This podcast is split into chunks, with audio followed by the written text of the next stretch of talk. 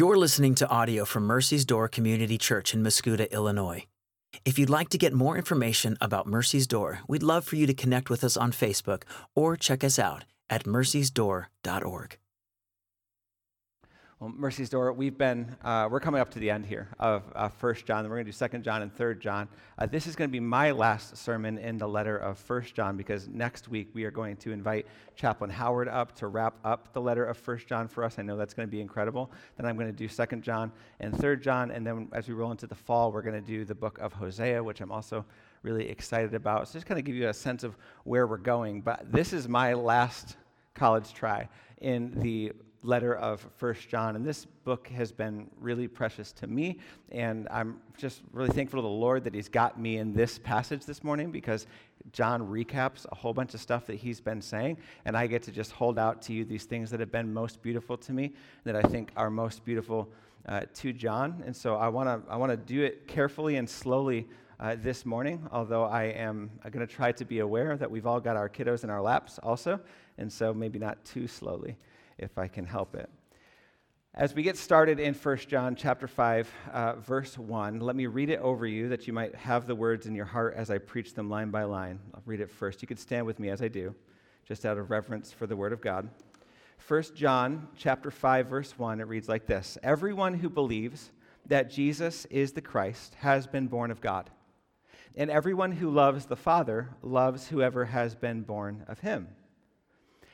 By this we know that we love the children of God, when we love God and obey his commandments.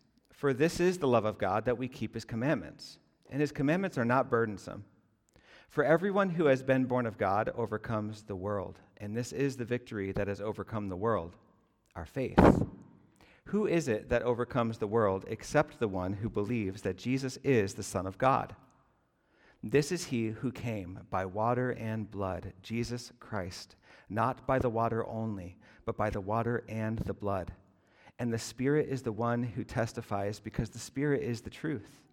For there are three that testify the Spirit, and the water, and the blood, and these three agree. If we receive the testimony of men, the testimony of God is greater, for this is the testimony of God, that he has borne concerning his Son. Whoever believes in the Son of God has the testimony in himself. Whoever does not believe God has made him a liar because he has not believed in the testimony that God has borne concerning his Son. And this is the testimony that God gave us eternal life, church. And this life is in his Son. Whoever has the Son has life. Whoever does not have the Son does not have life. This is the word of the Lord for us this morning. You may be seated. As a quick recap, we said from the beginning of this sermon series through the first letter of John that his purpose in writing it was assurance.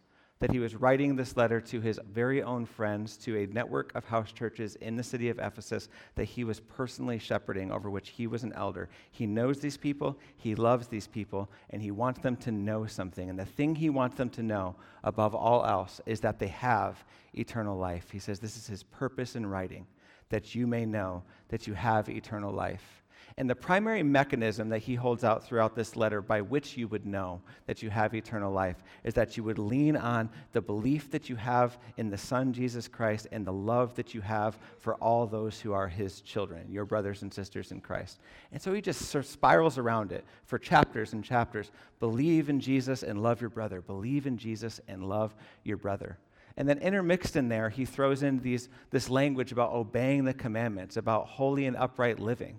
Because he says that if you love God, and if you believe the gospel, and if you believe in the name of the Son of, of, of God, Jesus Christ, and if you love the brothers, the natural outflowing of that is that you would live an upright life like he did, that you would walk in the manner of Jesus. And yet, because this is a letter of assurance, John, knowing that this would cause anxiety in the church, he's constantly coming behind his, his requirements that we live these holy lives with the assurance that Jesus did what we could not, and that even when we do sin, that we turn back to him. And so this gets us to the last chapter of his letter where he kind of packs all of that into this, these two paragraphs, only he kind of adds on it. And I think I've been saying it as I've been preaching this letter that this is kind of how John builds an encouragement. He dances around what he's saying almost in a spiral fashion where he touches on it, leaves it, and comes back to it adding to it each time that he comes back to what he has to say. So, in my passage this morning, we're going to hear him repeat himself a good bit, like he's kind of been doing throughout this letter.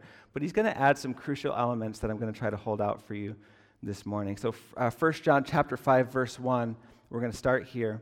John repeats himself that everyone who believes that Jesus is the Christ has been born of God.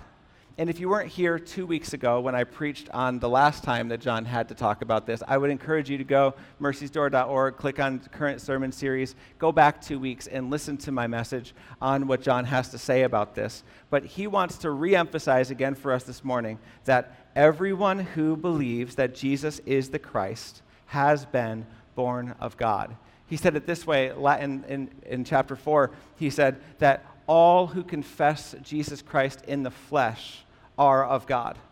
Right? So, in, that sermon, I kind of talked to you guys about the idea that if this is the, the, the measuring stick, and it is, for who your brother is in Christ, then there are probably way more people who are your brother than you would like to admit. If the measure is, do they confess Jesus in the flesh? Do they confess that Jesus Christ is the Son of God? And yet, your brother can be in error in any number of other things. And yet, the scripture has a whole bunch to say to us about how we engage with our brothers when they are in error. And so I held out to you guys that if all who confess Christ are your brother, that when they err, that we wrestle with them in love and in brotherhood for them and for unity in the family of Christ. That though all those who confess Christ are in that category. And I said that Likewise, just as there are many people who are your brother who maybe in your mind you don't regard as your brother, that there are those who you would like to believe are your brother, that if this is the measuring stick, in fact, they are not.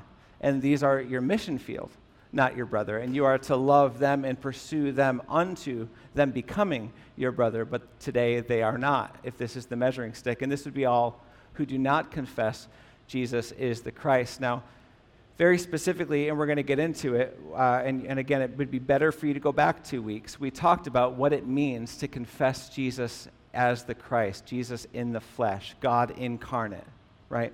I'm going, to ta- I'm going to touch on that in today's message, but it's important for us to know who our brothers are.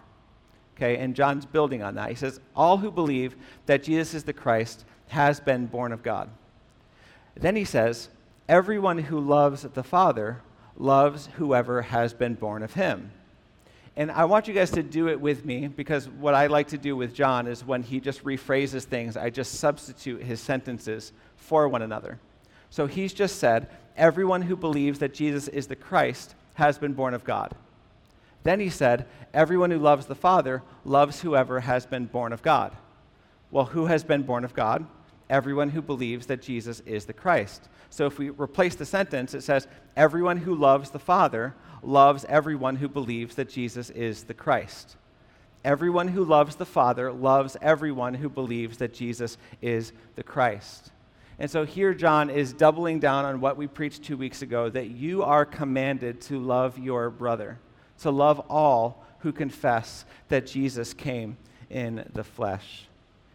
Now, when we read that everyone who believes that Jesus is the Christ has been born of God. I want you guys to make sure that you're seeing the congruity between what John is writing here and what John wrote in his gospel. You guys will remember, if you were with us through the gospel account of John, that he opens his gospel account in chapter 1 with a declaration about who Jesus gave the right to become a son of God, a child of God. He said that the true light, the light that gives light to all, was coming into the world, that he was in the world and that the world was made through him, but that the world does not know him. It did not know him, that he came to his own, and that his own people did not receive him, but to all who did receive him, who believed in the name, in his name, he gave the right to become children of God, who were not born of the will of the blood or of the will of man, but who were born of God. So there's this category of people that John introduces us to in his gospel. Really, Jesus introduces us to these people, and who John's talking about in his letter. These people who have been born again. These people who have been given the right by Jesus to become children of God. See, when you, when you become a child of God, Mercy's Door, you are not just uh, called a child of God, where you just get a new name, but you are actually born again, born of the Spirit, where the old nature is put to death and a new nature is born within you. So that is no longer you who live, but Christ who lives in you. We've been talking about this. That the indwelling Spirit of God takes reign in your very person, in your body such that when you die and this body goes into the ground, you continue in eternity in this new life that you have been given in the presence of God. This is the promise of eternal life. It is not achieved apart from being born again. But if being born again, John says, means that you've been indwelled by the Holy Spirit, then that means that the love that you have for the brothers, this is, think about how he's building his argument here, that everyone who loves the Father loves whoever has been born of him what he is saying is that you can't love the Father without loving your brother because the Father is in your brother. That ultimately, what you love about the church, what we love about one another, is not the dead and dying flesh of our brother, but God in him. And I can testify to this in my life, and I wonder if you can as well. That when I'm writing my sermons, when I'm sitting across from you in marriage counseling, or when I'm just having you over for a barbecue, that there's a distinct love that I have for the church where I look into your life and what I love is my God in you. And what I love is the way that my God loves me through you. And one of the reasons why I encourage you guys so uh, passionately to really get involved in, in gospel community, and I say take the risk of really knowing people and really being known by people, is because I actually believe when I'm in your presence, because the Spirit of the living God lives in you, that in any given moment, your voice can be the voice of my God into my life. That you, in knowing me, can speak by the Spirit of God into my life encouragement, love, rebuke, correction, and all the rest. But I don't really care at all what you have to say if you are not alive. If you are still dead in your sin, like I was once dead in my sin, then I know what I know about myself is true of you. That you have nothing of real value and substance to offer me that is of any eternal consequence. But all who have the Spirit of God have eternal life. And I'm very interested in the words of those who have eternal life because you are indwelled by the very Spirit that gave you that internal life. And so John continues to build this case. Everyone who believes that Jesus is the Christ has been born of God, and everyone who loves the Father will love everyone who believes that Jesus is the Christ. So, church, quick point, because I'm not going to preach it a bunch because I just preached it a couple weeks ago, but go and love your brother as you love the Father. And your brother is everyone who believes that Jesus is the Christ.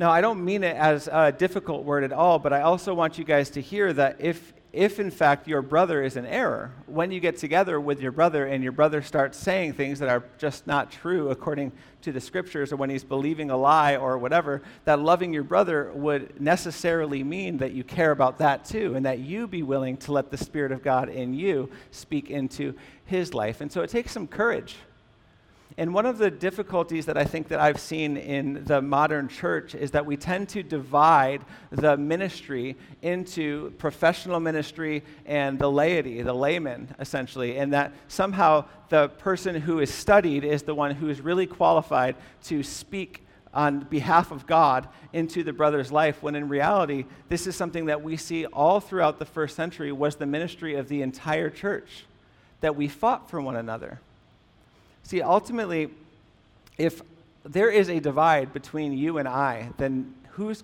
going to be there for me when I err?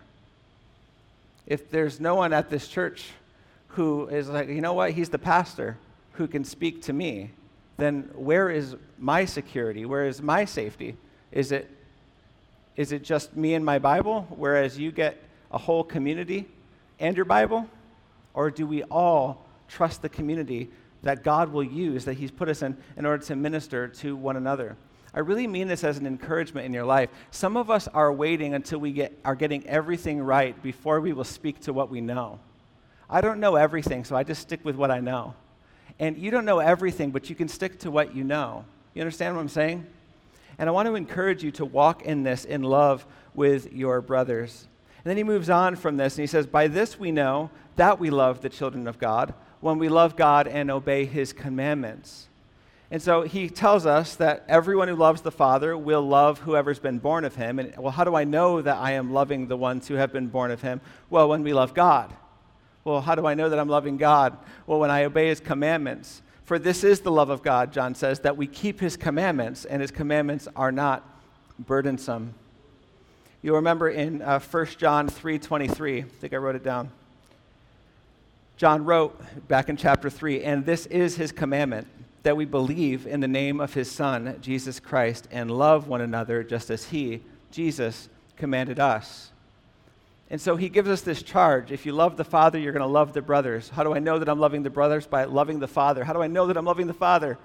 By obeying his commands. His commands are not burdensome. Well, what is the command? Go back to chapter 3. This is the commandment that we believe in the name of his Son, Jesus Christ, and love one another just as he, Jesus, commanded us.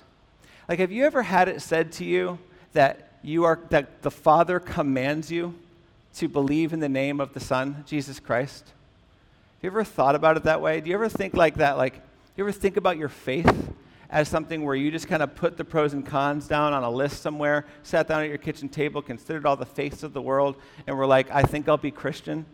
Is that how you think this thing happened? Or did God the Father command you to believe in the name of the Son, Jesus Christ? The Father commanding you to believe is really good news because our Father gets what he wants. And when he speaks to you and says, believe, you know what happens? You believe. You believe, church. It's not your own doing, it's a gift of God, and we're going to get there. But I want you to hear this that your Father in heaven commanded you to believe in the name of the Son, Jesus Christ. And that is why you believe. And so when you get this call to obey the command, and the command is that we believe in the name of the Son of Jesus, Jesus Christ, and then we can't make ourselves do that, we say, well, where do we look? To obey even this simple command to believe, and the answer is we look to the command giver, God Himself. And then he says, and likewise to love one another, just as He, Jesus, commanded us. Well, where did he do that? He did that in, in the Gospel of John, chapter 13. Jesus gives this command A new commandment I give to you, that you love one another just as I have loved you. You also are to love one another. By this, all people will know that you're my disciples if you have love for one another. And this would minimally mean, uh, well, I guess it would mean a whole lot of things. and It'd be tough to fit it into one sermon. But when you love your brothers in a way that mirrors the love of Jesus for you, it testifies something to the unbelieving world about who you are. It says that you are a child of God, that you are a disciple of God, when you love the other children of God with the type of love that Jesus loved for you. And you might say to me, Well, Adam, what, in what way did Jesus love me? Well, I don't know, church. In what, day, in what way did Jesus love you? This is something that we do at my kitchen table on occasion, where we'll just kind of ask an open ended question to the kids. I'll be like, hey, in what way have you received this from God, or have you seen this attribute of God? And just let them answer. Let them start to really think about. I'm asking you to stop and really think about how has Jesus loved you? Because we've been preaching that you can't give away what you're not actively receiving. You're not, you're not going to love your brother with some hypothetical or theoretical love that, you, that like somebody told you, hey, Jesus loved you this way. You're going to share the love that you are experiencing, that you are tasting and seeing for yourself, that you are encountering. Do you know what it's like to savor in the love of Christ for you? See, the love for the brothers would be a sacrificial love, it would be a love that lays self down it would be a love that seeks the lost, that binds up the wounds of the brokenhearted. It would be a love that lays down all preference, that lays down reputation, that lays down all of it, everything that you think that you are worth, everything that you think that you deserve. Jesus Christ is worth far more, and he deserved far more, and he laid it all the way down, becoming obedient to the point of death on a cross for you. So when he says, Love the brothers the way that I loved you. That's not a small charge, and it's also not something that you can do without Him in you. And so there's this building case for what we're going to need if we're going to do any of this. And yet he says his commandments are not burdensome. That feels like a burden. I mean, I've just described to you the love of Jesus and then said that there's a command by Jesus for you to go love like that. And then John's like, and that's not a burden.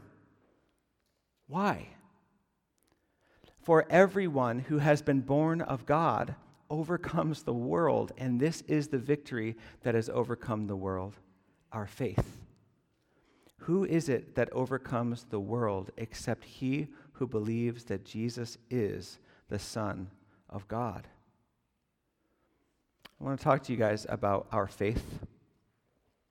Here, John makes an argument that our faith is the victory that overcomes the world.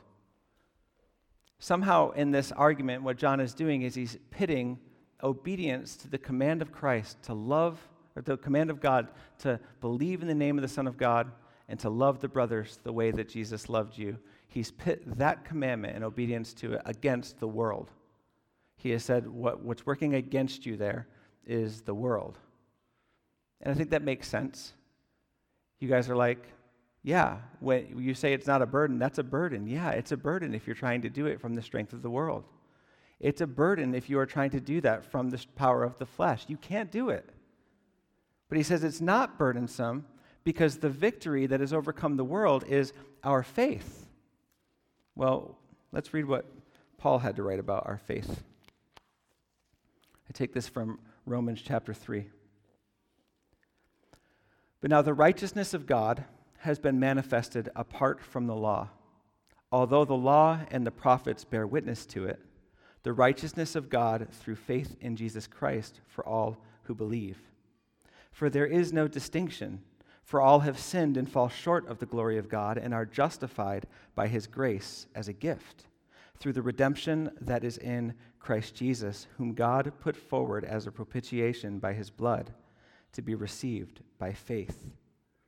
This was to show God's righteousness because in his divine forbearance he'd passed over former sins.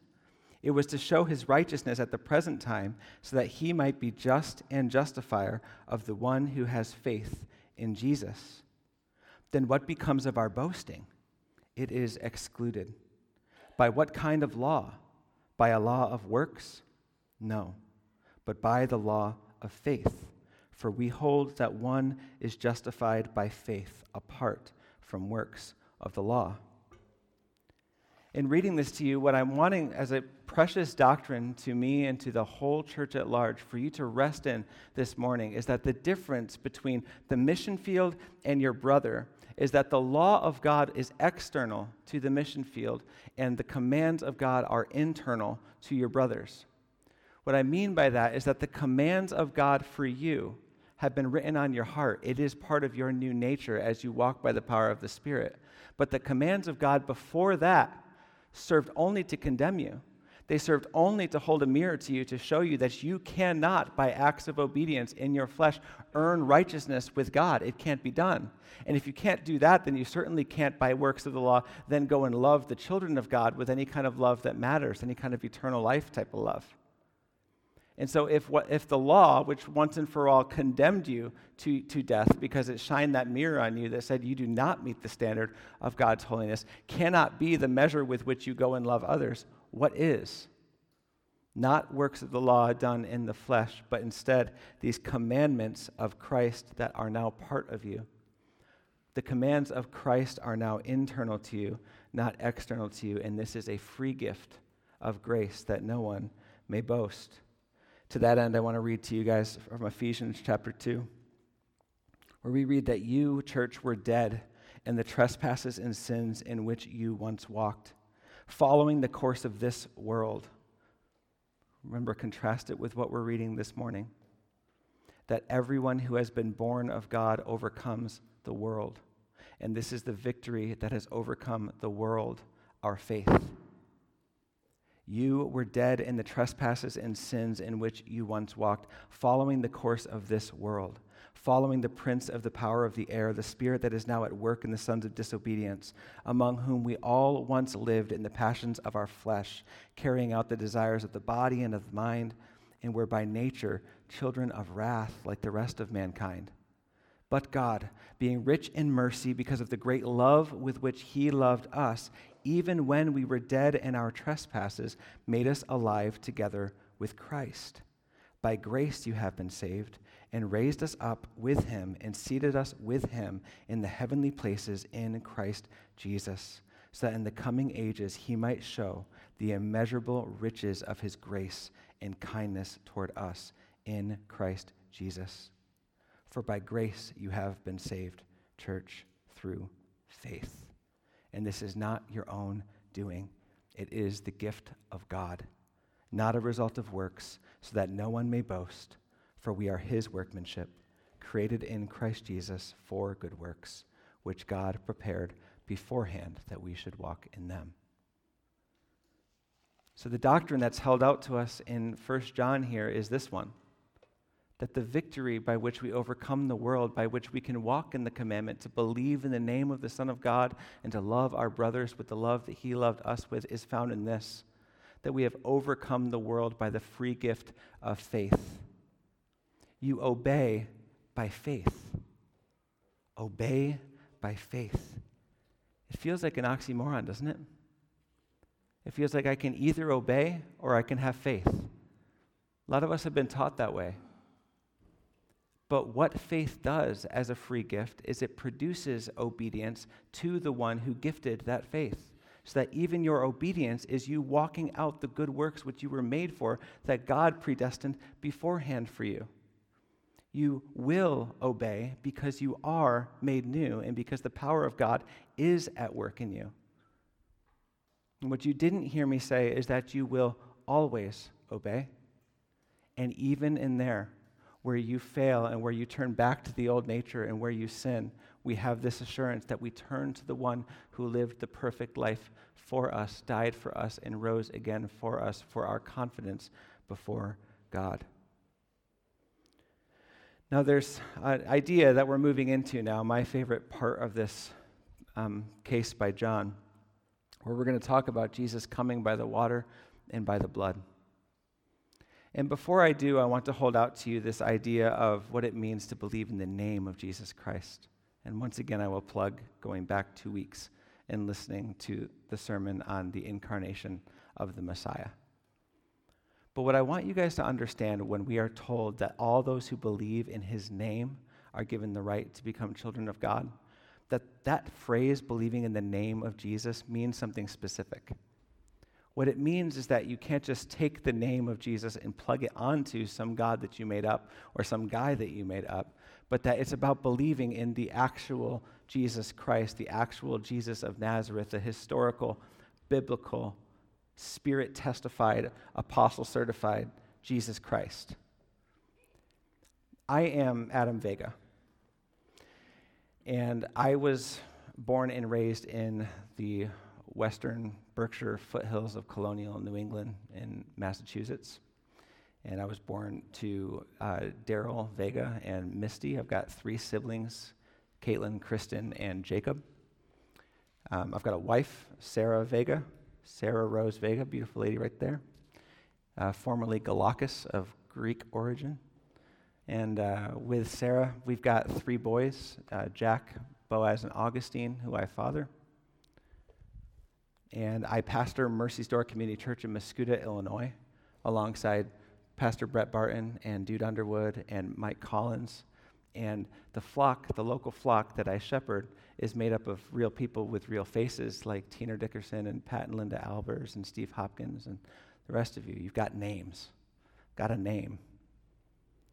And if anybody comes up to you, you know me, if anybody comes up to you and they say, Yeah, I know Adam Vega, I like to think of him as being born in an orphanage in Korea and of no family of origin and uh, moving to Australia and becoming a world renowned surfer.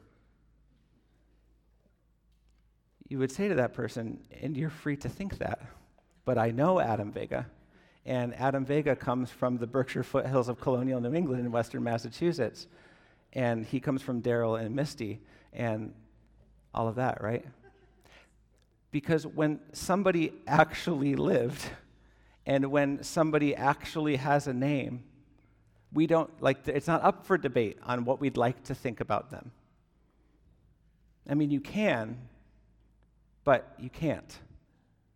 But we do this with Jesus a lot the Western culture does this with Jesus a lot, but frankly, not just the Western culture. You'll remember, go back, but you'll remember that John is, is wrestling against heresies that existed in his day. People were making claims about Jesus that just weren't true, and they weren't just not true because they didn't agree with what John was saying. They weren't true because John was there. John saw it, and he's like, that's not true. Jesus did have a body. Jesus wasn't just a manifestation. Jesus didn't become the Christ at his baptism and, and the rest, right? We know these things because we were there, we were witnesses.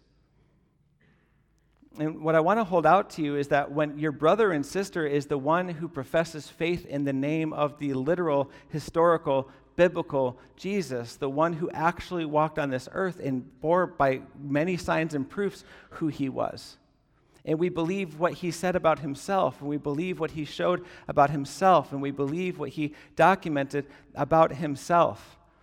And C.H. Spurgeon said one time that, the, that discernment is not knowing the difference between right and wrong, it's being able to tell the difference between right and almost right. And that has been something that's been in my head as I've been writing this sermon to remember that my brothers are those who know the literal Jesus not almost Jesus, but Jesus. And so you don't get to make him up or, or attribute attributes to him that are not there or to take away attributes from him that belong to him and then say, I believe in that Jesus or I like to think of that Jesus. Your brother is the one who believes in the name of Christ, this Jesus. You understand? And John is going to now go into that Jesus in verse 6. He says, This is he who came by water and blood, Jesus Christ, not by the water only, but by the water and the blood. And the Spirit is the one who testifies because the Spirit is the truth. For there are three that testify the Spirit and the water and the blood, and these three agree. If we receive the testimony of men, the testimony of God is greater, for this is the testimony of God that he is borne concerning his Son. And so he starts to get into water, blood, and spirit. And we could do a number of things with the water and the blood and the spirit. I'm going to try to stick within what I know about John. And then I'm going to tell you some things that I think about when I think about uh, the role of water and, and blood and the spirit in the life of Jesus. But in particular, because John wrote the gospel account of John and we just preached it, there are some things you guys are going to remember concerning water and blood. And here's the one that really stood out to me. Do you remember when we preached about the crucifixion, if you were here for that? And I reminded you that when they wanted to ensure that Jesus was truly dead, that he hung upon a cross and the Roman centurion took a spear and he pierced it through his side. Remember, he would have been up there, so they would have been down here. So to pierce through his side, you got to kind of go up on an angle. And then John talks to us about what happened next. And some people have found it odd that he mentions it. But it says that he spilled what? Water and blood. And I said that the, that the spectacle of water at the piercing of the heart through under the rib cage like that suggests that what happened is that they punctured the pericardium. There's this sac, this membrane that holds the heart that's filled with fluid. And so when you pierce that, you would see the pouring, this, like the gushing of water and blood. And maybe that is nothing for you, but I'll tell you, it's something for me. Because when you read history, and, and we've been given a testimony of the Spirit, I'm going to get there, but we've also been given the testimony of history. And it's not hard if you do any amount of labor to agree that Jesus Christ lived. And it's really not hard because it's so well documented, even if you leave the Bible, that Jesus Christ was crucified. And there's even, maybe even, you can get to agreement that Jesus Christ appeared to continue living after the record of his crucifixion because there's all of this testimony and evidence that he was back and doing a bunch of stuff. But then it leads to making some claims. How is that possible? And a popular heresy back then is called the swoon theory, and it arrives later, but some have said he didn't really die. He fainted on the cross, and then after he was laid in the tomb, he hulked out and rolled the stone away and walked out. And something that helps me with that is that he spilled the water and the blood. That that detail was left in there tells me, I preached it on that Easter, that he was dead, dead. Like our Jesus died all the way for us. And that's a minimum at what I know that John is talking about when he mentions again the water and the blood by which uh, the, the testimony of Jesus, of this Jesus who came, comes to us. He wants us to know that he really did live, that within him was all the stuff of a man, that Jesus Christ was fully man, that he came in a body and the body had water and blood in it, and that he really spilled that water and that blood on the cross for you. This is not insignificant because he's fighting against those who are claiming that that's not what happened. See, church, you need to know that Jesus Christ came in a body and lived as a human for you and shed human blood and human water for you. That is true and it is huge. And we read it in that passage that God gave him as offered him as a propitiation for our sin. So when that word propitiation it means like atonement or to satisfy the wrath of God. And so if Jesus didn't spill the blood by which the, the, the guilt payment for our sin was due, then we've still got to pay it. Someone's got to pay it. Jesus Christ had to live a perfect human life and die a sinner's death and spill the atoning sacrificial blood of a lamb for you. And John says that's the testimony of this Jesus. That this Jesus came by water and blood. He came by water and blood meaning he was born of a woman, he passed through a womb and through a birth canal, he came into the world by water and blood, he went out of the world spilling water and blood, and we've got a ministry in between these two theaters of water and blood where continually we see some truths about Jesus in the way that he interacts with water and blood in ways that only God does regarding the water, you can think about his baptism, at which the skies break open and God audibly speaks. And he says, This is my beloved Son in whom I am well pleased. And the Holy Spirit descends on him like a dove, certifying who he is, the Son of God, the water. When we see him say to the woman at the well, I am the fountain of living water, and anyone who drinks from, from this well will never thirst again. She says, Let me drink of this water always when he sends the blind man into the pool of Siloam after he anoints him with the mud and he washes and then he receives his sight. Did our God, did our God in human flesh, Jesus Christ, God the Son, the Son of God, did he not interact with water in this life, perfectly living a life of obedience where he interacted through all of the ceremony, all of the religious observances that have to do with water? Did he not up the ante a thousand times? And show us by his interaction with water who he was, and likewise by the blood. Not only in the shedding of his own blood, but did he not make the blood to flow again in men who were surely dead? Did he not speak to Lazarus, get up and walk, and suddenly his, his heart is pumping through his veins? Yet again, did he not do that? Did he not touch the leper? The blood, the, the, the, open sores of the skin that ought to have defiled him, and instead the leper is made clean? Did the woman with the issue of the blood not reach out behind him and touch just the fringe of his garment? And the issue of the blood, she says she felt within her body that she was made well. Did Jesus not interact with the blood in a way that only God interacts with the blood. Jesus came by water and by blood, both the water and blood that flowed within his own, within his own body and by his mastery over the water and blood of the world. Did he show us who he was? And the Spirit is the one who testifies it because the Spirit is the truth. The same Spirit that resurrected Jesus from the dead, the same Spirit that carried him throughout his life of ministry, the Spirit that testified to his sonship in the waters of baptism is the Spirit of truth that testifies to us. And so these three agree. And he's now appealing to, uh, com- to our common view of the law that when somebody brings a testimony for or against something, we want to know can we back this up with more testimonies? It is thought that when the testimony of three or more agree that something is surely true, so much so that when Jesus would make testimony about himself, would bear witness about himself, the Pharisees and the Jews would accuse him and say, This is a man who testifies about himself. And he would say, I am the one who testifies about himself, but even when I do this, I have the testimony of three, because I speak the words of the Father and I speak it by the power of the Spirit, because our God, three in one, every word that proceeds from his mouth is the agreement of three or more witnesses. Jesus says, This is who I am.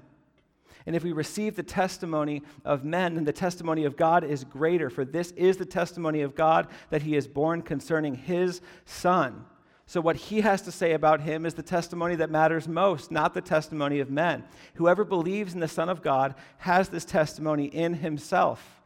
So, that testimony is a testimony that belongs to the Spirit, and the Spirit is in you, which means that this truth about Jesus belongs to you. It's within you. You're not dependent on man to give this testimony to you because it is the testimony of God, and God has planted this testimony in you. Whoever does not believe God has made him a liar because he's not believed in the testimony God has borne concerning his Son. And this is the testimony that God gave us eternal life. And this life is in his Son. I mean, come on. This is what John said his letter's about. Guys, you really have eternal life. And I want you to believe it. I want you to really know it that you have eternal life. John wants you to know it. You really have eternal life. You're going to live forever as children of the Most High King. It is the highest identity that you have. God can take anything else from you. I posted about it this morning when I woke up. Several times a week when I wake up, my first thought is to glorify in God for the things that He's done for me, something other than the fact that He's made me a son of God. Lately, uh, this year, because it's been so amazing, I've just been saying, Goodness gracious, God, you have made me a pastor. You like I preach the gospel for a living. Are you kidding me? Like I love a church and I love my city for a living. Are you kidding me? And I'll just like sit under that and then I'll hear the voice of my wife who says it to me like twice a week. Don't rejoice that you can do this thing and that thing. Rejoice that your name is in the book of life. And I'll take a step back and I'm like, yeah, he could take anything else from me, and he, but he will never for, leave me or forsake me. He has called me his son. And I want you to believe it, church, that you belong to the Lord your God. He has called you his child, and you have the promise of eternal life. How can you know? Because of the testimony of Jesus Christ, the name of the Son of God, who lived for you, spilled his blood and water for you, and took up his life again by the power of the Holy Spirit, conquering your enemy, death, and ushering you into the eternal new life that he has enjoyed forevermore at the right hand of the Father. This is you. Amen? Whoever has the Son has life. Whoever does not have the Son of God does not have life. Do you have the Son of God? There is only one way to be made right with God it is through a narrow doorway, an inclusive gospel that is open to all, but an exclusive gospel, and that there's only one way. And that one way is the way, the truth, and the life, the Son of God. You must place your faith in the name of the Son of God. Your Father in heaven commands it. And if that command has fallen on your ears today, if it has fallen on your heart today, then today is the day of rejoicing for you. Today is the day of repentance for you. And if you have been saved, if you have been called a son, then you have eternal life. And I want to make this plug for baptism as we get close to it.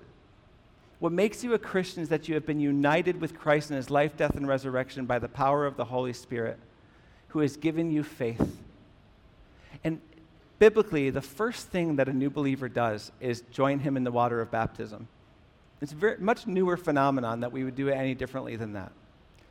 The portrait of New Testament scripture says this I heard the gospel, I believed the gospel, I said, Where's water? That I might be baptized. If you belong to him, and, you're, and you don't understand where baptism fits into your story, I want you to click that link and to send me an email so that we can talk about it because you are missing, if that's you, if you're a Christian who has not yet been baptized, you are missing in a really beautiful picture of Christ's love for you, and I want you to experience it, okay? But if you do not have the Son, you do not have life. There is no other way to be made right with God.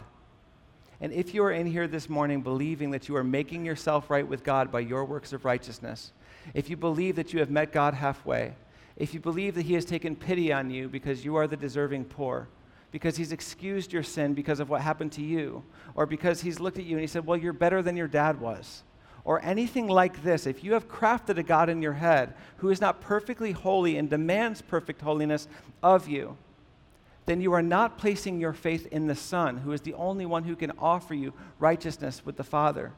And today is the day for you to repent and to receive Christ for your salvation. And if I'm still speaking a foreign language to you, I want to keep talking. And so I would love for you to pull me aside to pray for you, and we can do that together. But, church, that's not the point. The point that John has for you is you do have eternal life. If you confess Christ in the flesh, you are a son of God. And so, what I want to invite you into now is a time of responsive prayer. If you're a child in the room, can you raise your hand if you're under the age of 10 in this room?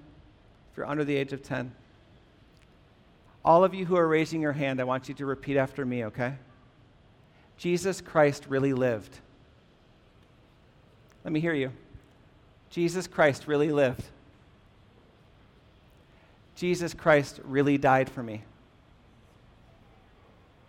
And Jesus Christ really rose. And I believe in him. Okay? Thank you so much for your attention this morning, little ones. And I pray that this is an encouragement for you too. He loves you. Ask your mom and dad more about what we've said this morning. Let's pray.